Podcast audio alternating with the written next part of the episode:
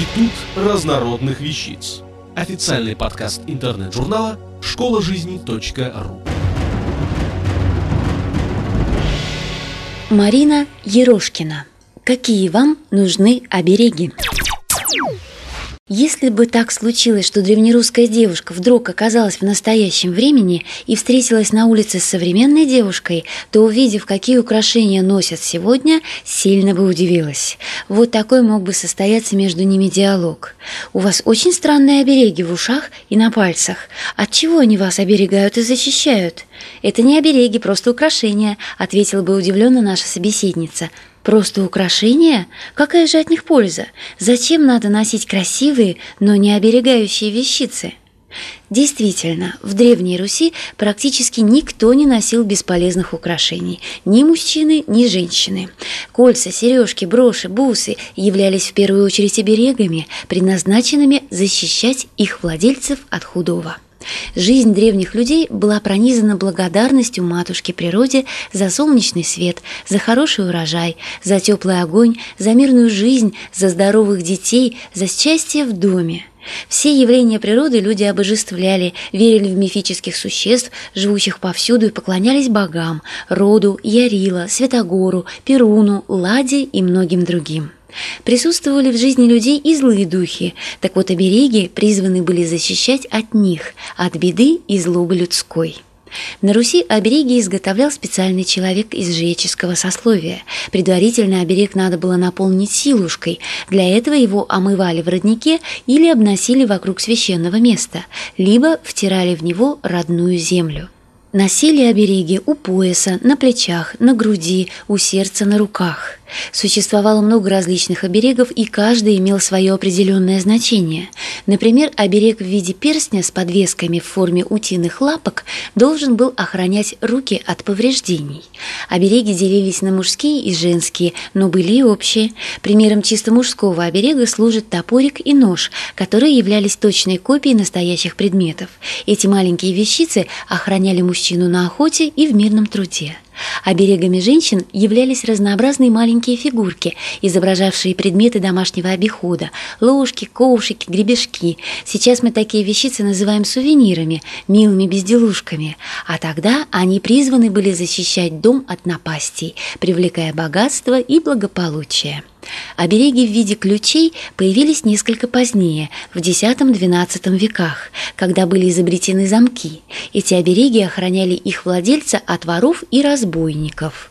Интересным оберегом был металлический обруч, который носили на шее. Древние люди считали его надежной преградой, которая способна помешать душе покинуть тело. Этот обруч-оберег назывался гривной. Гривны носили как мужчины, так и женщины. Они считались признаком определенного положения в обществе. Для богатых людей гривны изготавливались из драгоценных металлов – золота и серебра. Их носили не только славяне, но и народы Востока. У славян были определенные символы, которые изображались на оберегах и имели конкретное назначение. Солнце – символ добра, радости, света. Луна являлась символом плодородия. Веник оберегал от зла, входящего в дом. Лен снимал с глаз. Хлеб – символ достатка в доме. Крупа – мир, лад в семье. Коса или венок – символ непрерывности рода. Эта символика широко использовалась и в вышивке, которая называлась обережной. Вышивкой расшивали мужскую и женскую одежду по воротнику, рукавам и подолу платья. Написанные на бумаге, дереве, бересте, металле и носимые при себе заговоры и молитвы тоже являлись оберегами. Те, кто отправлялся в дальние страны или на войну, на шею надевали мешочки, наполненные родной землей. Такие же мешочки, наполненные ладаном, назывались ладанками. Изготовляли обереги из различных материалов. Самым сильным, но и самым сложным материалом было дерево. К деревьям люди всегда относились как к живым существам, с особой любовью и трепетом. Это сейчас мы знаем, что деревья обладают лечебной силой и благотворной энергией, благодаря научным фактам. А тогда люди это просто чувствовали, потому что была крепкая связь с природой, чем не каждый человек может похвастаться в наши дни. Мастер для того, чтобы изготовить хороший оберег, сначала разговаривал с материалом, пытался почувствовать энергетику, выбирая, подойдет это дерево для данного человека или нет. Каждое дерево имело свое определенное назначение. Обереги, изготовленные из березы, защищали семейное счастье. Верба использовалась для защиты здоровья. Считалось, что она удесятеряет жизненную силу человека. Сосна способствовала восстановлению жизненной энергии, помогала вернуть человеку веру в себя и свои силы. Другими материалами, которые использовали для изготовления оберегов, были кости животных, глина, керамика, золото, серебро и медь.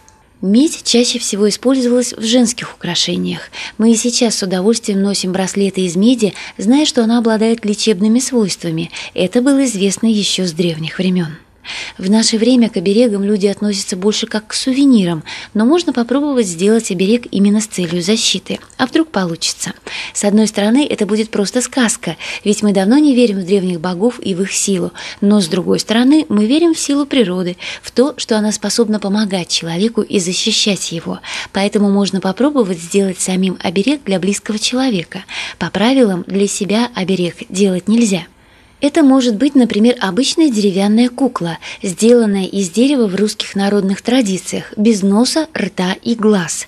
Этакое поленце, которое можно украсить соломкой или камушками. Главное правило – делать с любовью, искренне веря в то, что вы делаете.